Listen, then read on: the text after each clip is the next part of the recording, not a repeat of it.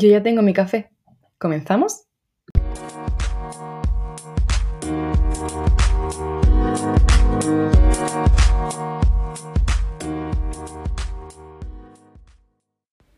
Bienvenidos y bienvenidas una semana más a Manchas de Café. Yo soy Celia Espada, me podéis encontrar en Instagram como Celia Espada barra baja y al podcast como Manchas de Café Podcast. Hoy me hace mucha ilusión anunciaros que vamos a empezar una pequeña sección, por así decirlo, donde cada mes me gustaría hacer como una mesa de debate donde las personas que quieran participar puedan hacerlo para que no solamente o sea yo la que dé mi opinión o alguien a quien entreviste, sino que haya un mayor número de opiniones en el podcast. No sé si eso ya lo conté por aquí o, o solamente lo hice por Instagram, pero la verdad que tuvo buena aceptación y de momento pues algunas personas han querido participar. El primer tema que yo propuse fue el tema de la intimidad, así que hoy pues es de lo que, es de lo que vamos a hablar y, y espero que os parezca interesante. Yo estoy muy contenta con el resultado, pero, pero bueno, si os gusta pues se harán más en los siguientes meses y espero que, que tengan el mismo resultado. Así que nada, y bueno, sin más dilación, que se presenten los componentes de la mesa y que cuenten cómo se llaman y todas esas cosas. ¿Quién quiere empezar? Hola, buenas tardes. Soy Marina de Odra, que me habréis escuchado ya, y aquí estoy otra vez. Buenas, manchero. Yo soy Dayana y soy de Córdoba. Estudio en Granada política y encantada de conoceros. Yo soy Fran, eh, soy de Sevilla y estudio con Celia, Juanca y Marina eh, Ciencias Políticas y Sociología en la UPO. Hola, yo soy Juanca, soy de Andújar de Jaén y estoy estudiando con Celia, Marina y Fran y encantado de estar aquí con Celia hoy en el programa. Muy bien, muchas gracias a todos. Y bueno, sin más dilación, yo creo que podemos empezar a hablar ya del tema. Antes de nada, me gustaría definir qué es la intimidad según Hugo Aznar Gómez y ya luego pues os preguntaré qué es la intimidad para vosotros. Según Hugo Aznar, podemos definir la intimidad como la delimitación de un área de autonomía electiva irrenunciable en la cultura contemporánea de Occidente y como una expresión de nuestra propia voluntad de apartamiento o de independencia de los demás y como un ámbito necesario para el desarrollo de nuestra personalidad entorno que posibilita el diálogo y el encuentro personal efectivo tanto con nosotros mismos como con otros seres. Entonces, a partir de aquí, eh, ¿quién se atreve a decir un poco qué es para vosotros la intimidad o qué consideráis vosotros algo íntimo? No sé, ¿quién se atreve a empezar? Bueno, pues para mí yo creo que la intimidad, eh, desde dos formas de verlo, por un lado, entre dos personas, yo creo que es, pues por ejemplo, entenderse con una mirada, eh, el tener un vocabulario que compartamos entre dos personas, que no entendamos al segundo, en público. Y yo creo que también la intimidad, pues, es, son acciones que nosotros pensamos que nos restringen nuestra personalidad y que no es más difícil mostrarlo en público al resto de las personas. Sí, estoy totalmente de acuerdo. Pues aparte de lo que ha dicho Juanca, con lo que estoy bastante de acuerdo, yo también diría que es la intimidad son acciones o son mm, formas de ser eh, a que a lo mejor eh, no, no mostrarías en público, ¿sabes? Por ejemplo, formas de hablar o de comportarse eh, que tú mm, en público no las mostrarías, pero que en la intimidad contigo mismo, con el círculo de personas que tú consideres que compartes tu intimidad, pues sí serías así.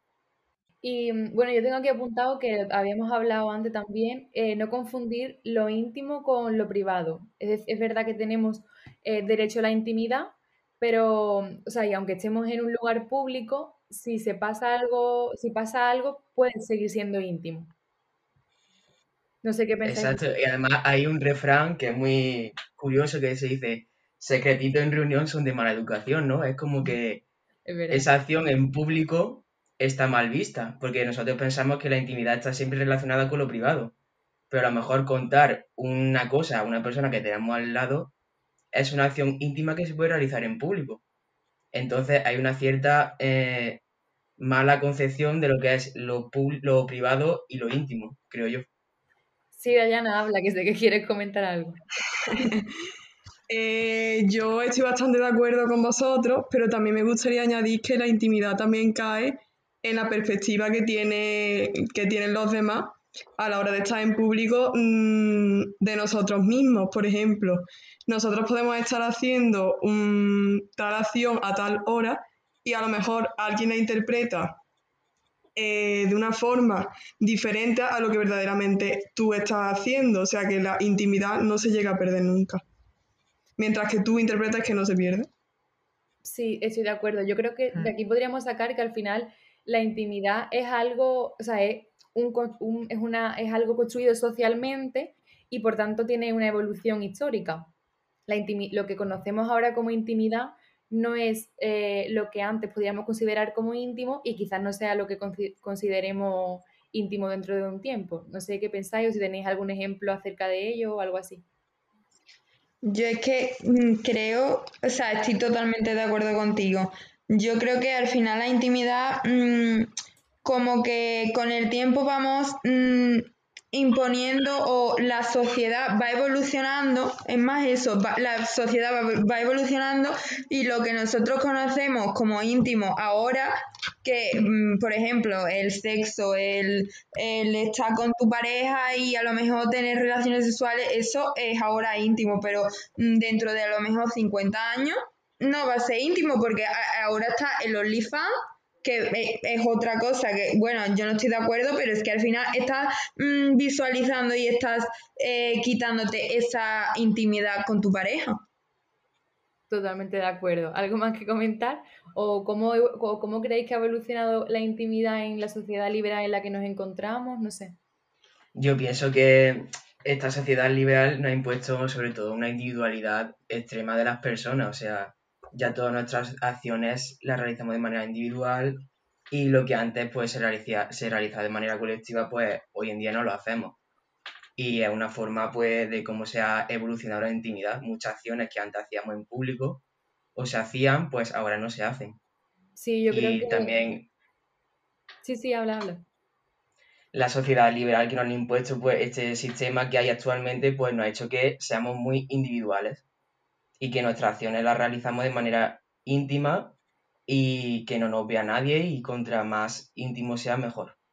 Sí, yo creo que muchos aspectos, muchos ámbitos se han trasladado al ámbito privado y, de, y al ámbito íntimo, cuando en realidad pues, a veces no tendrían por qué serlo e incluso nos beneficiaría más que fuese en un ámbito más público y donde poder compartir esa vivencia, lo que sea. Eh, sí, a mí me gustaría poner sobre la mesa también una cuestión que, que ocurre mucho en el contexto actual y es el tema de las redes sociales. Y, el, y sobre todo en Instagram, eh, esa plataforma que, donde se ha creado el mejor amigo, donde yo muchas veces he caído mm, yo misma en la falsa percepción de estoy compartiendo mi vida íntima solo con los más íntimos pero en realidad mm, al final no lo estoy haciendo, estoy compartiendo todo con gente que al final mm, muchas veces acabo añadiendo a gente que no es ni de mi entorno, ni... Y claro, mm, caigo ahí en una falsa percepción que no... que me paro mucho a pensar en ello.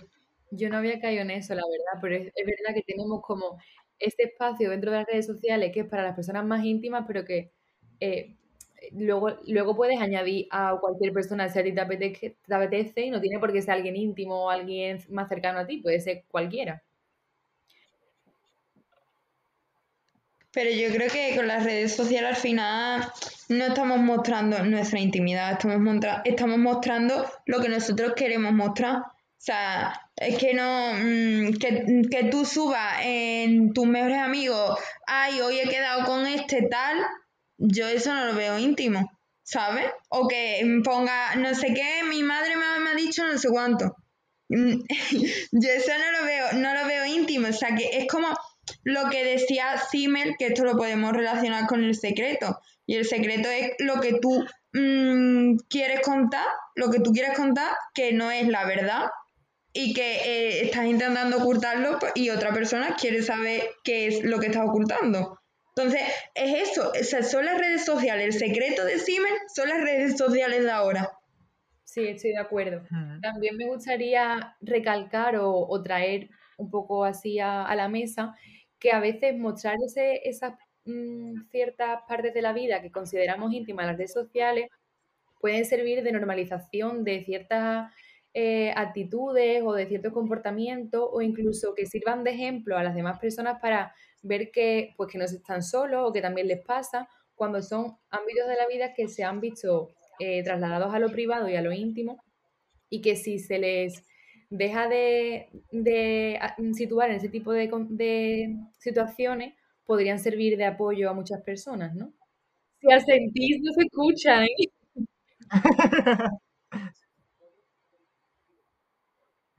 Otro aspecto muy importante, yo creo que también en el tema de las parejas, a la hora de mm, mostrar la vida de pareja. O sea, hay parejas que muestran su vida día a día yo hay otras parejas que quieren mantener su intimidad.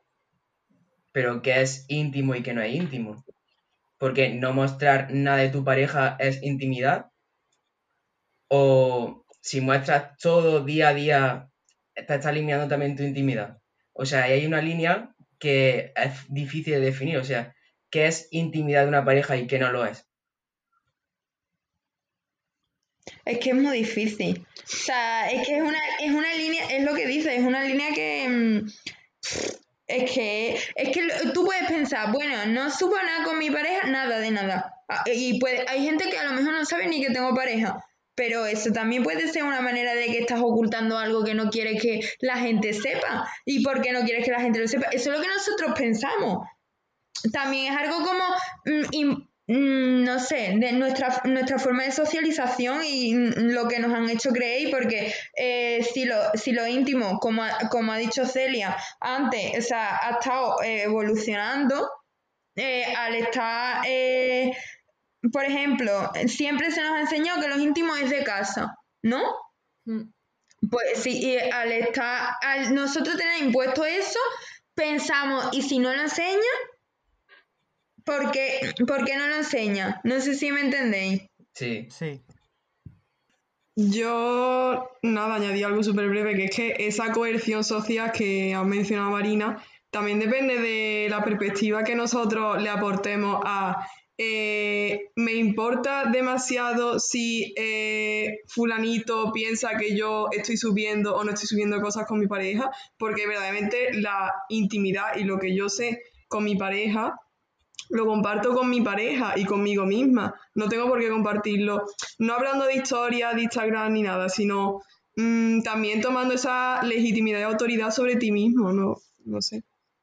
Sí, pero, o sea, eh, sí, eh, te entiendo, pero a lo que voy es, si yo decido contar X cosas, no por las redes sociales, pero decido contarlo, estoy vulnerando la intimidad de esa pareja, o sea, ¿qué, se considera íntimo entonces para decir eso no lo debería de contar o eso no? Bueno, en el caso de una pareja yo supongo que, a ver, yo no subiría una foto, aunque sea con mi pareja, mm, con, yo no subiría una foto con otra persona a una red social sin, eh, tú sabes, eh, una, en una situación que podríamos considerar íntima entre comillas, porque como ya sabemos que eso cambia, como he dicho antes, pues yo pediría a lo mejor permiso, pero el hecho de mm, tú decidir qué es íntimo y que el resto de la gente tenga que, decidirlo, no sé si me explico.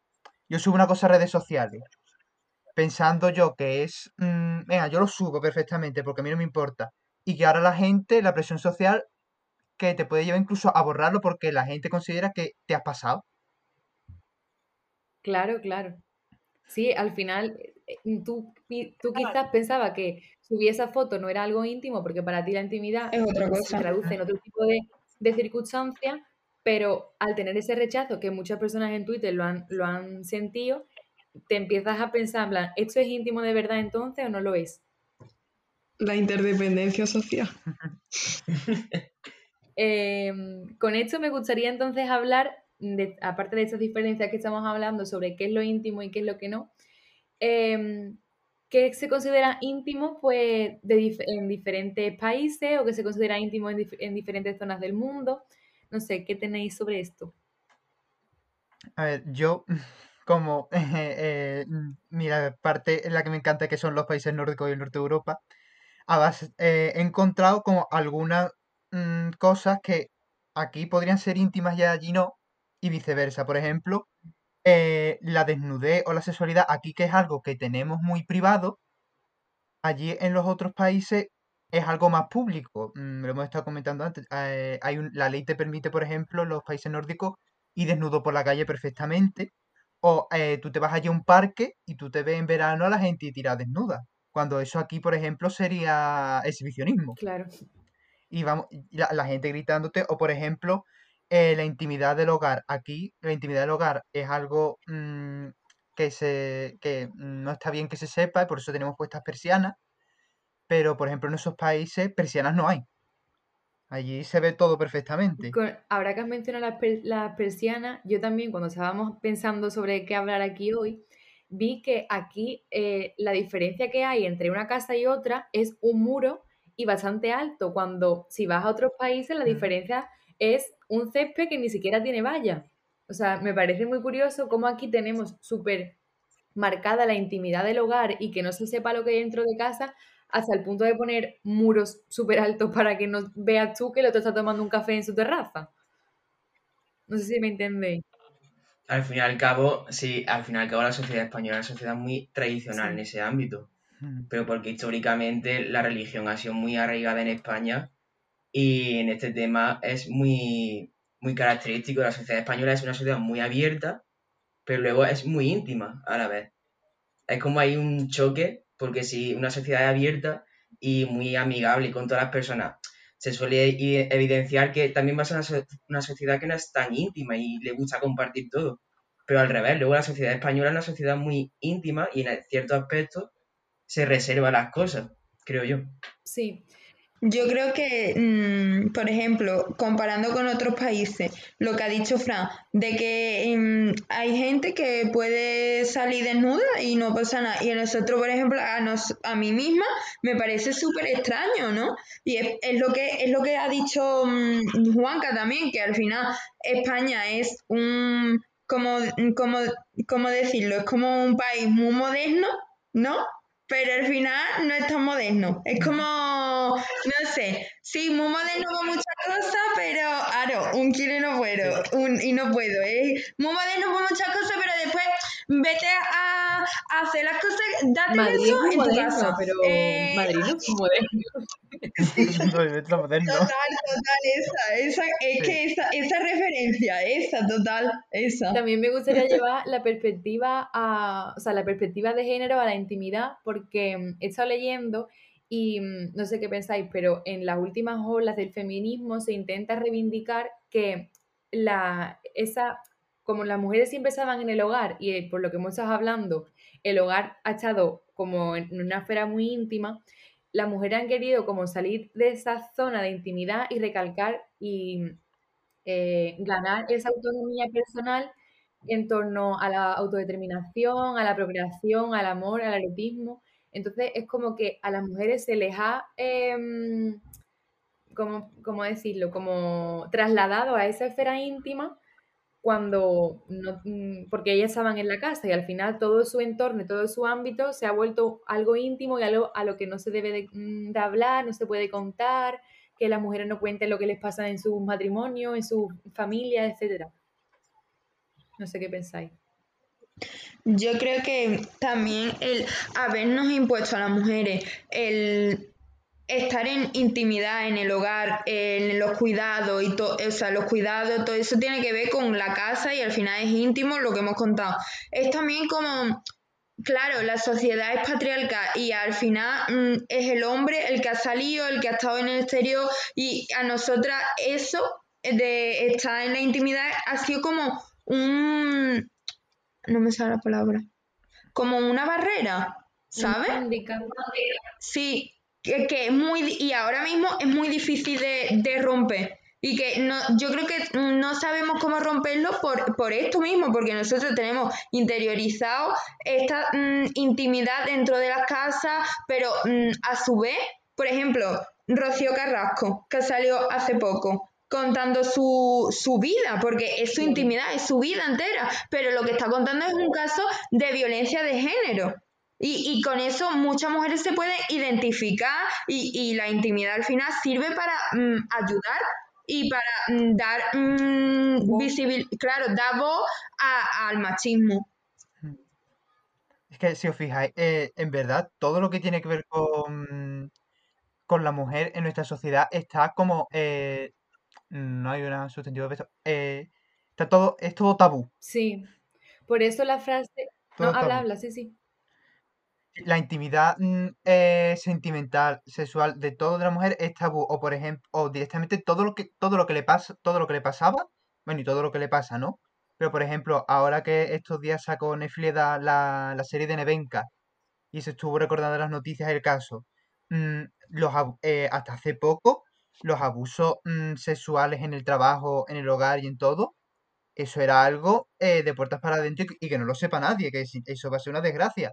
De hecho, los abusos sexuales dentro del hogar, mm, eso sigue siendo más tabú incluso que lo otro.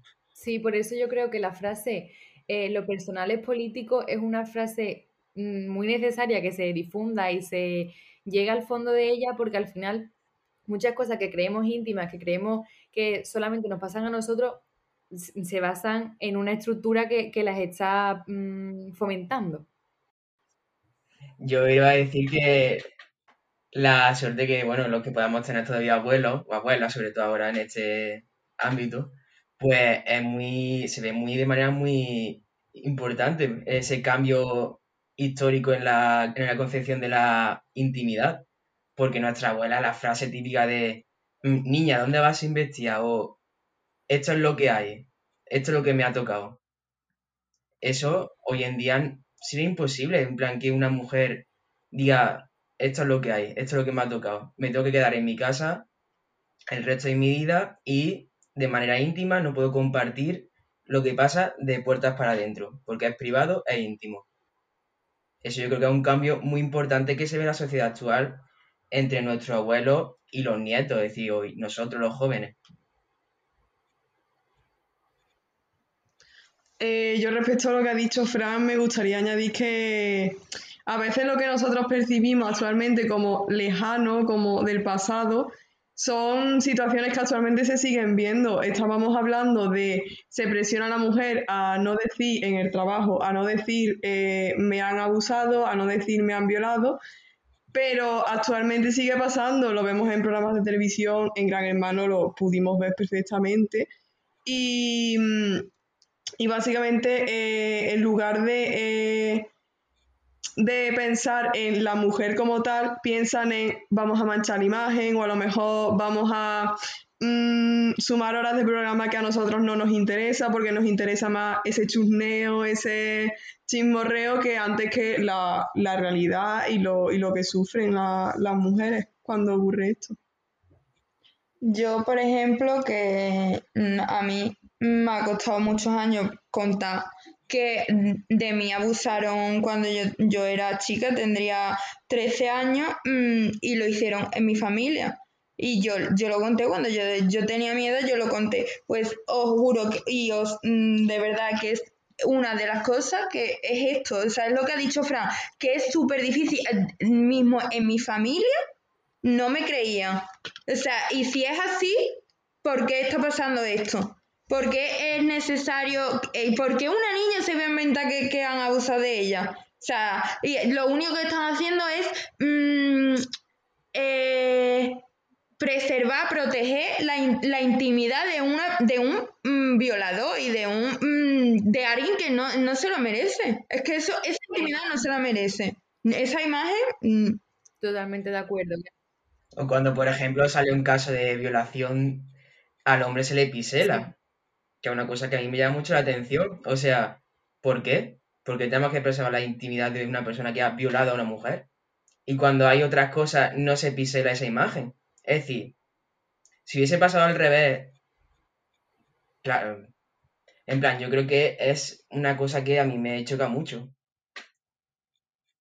Por ejemplo, en el caso de Ana Julia, vimos como a ella no se le piselaba la cara como tal, y sé que es un ejemplo que a lo mejor no tiene mucha relación con violaciones y tal, pero sí que vimos su cara y no vimos la cara de eh, los de la manada en un primer momento.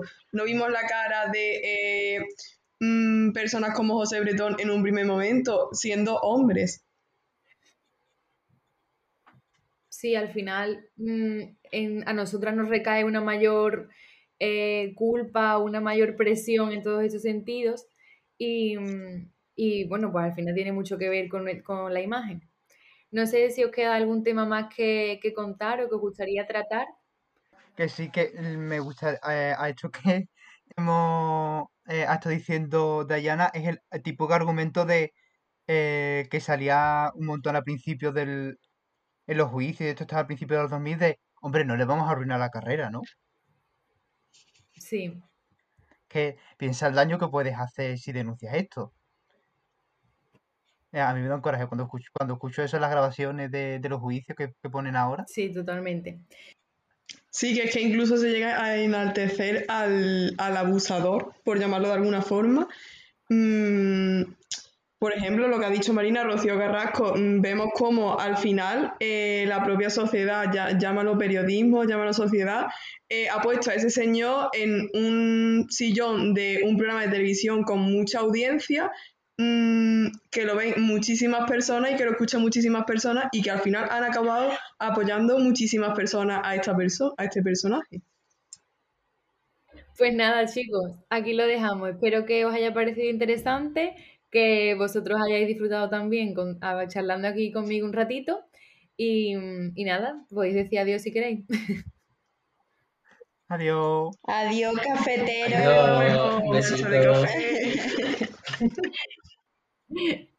y nada, hasta entonces, un beso. Nos vemos la próxima semana.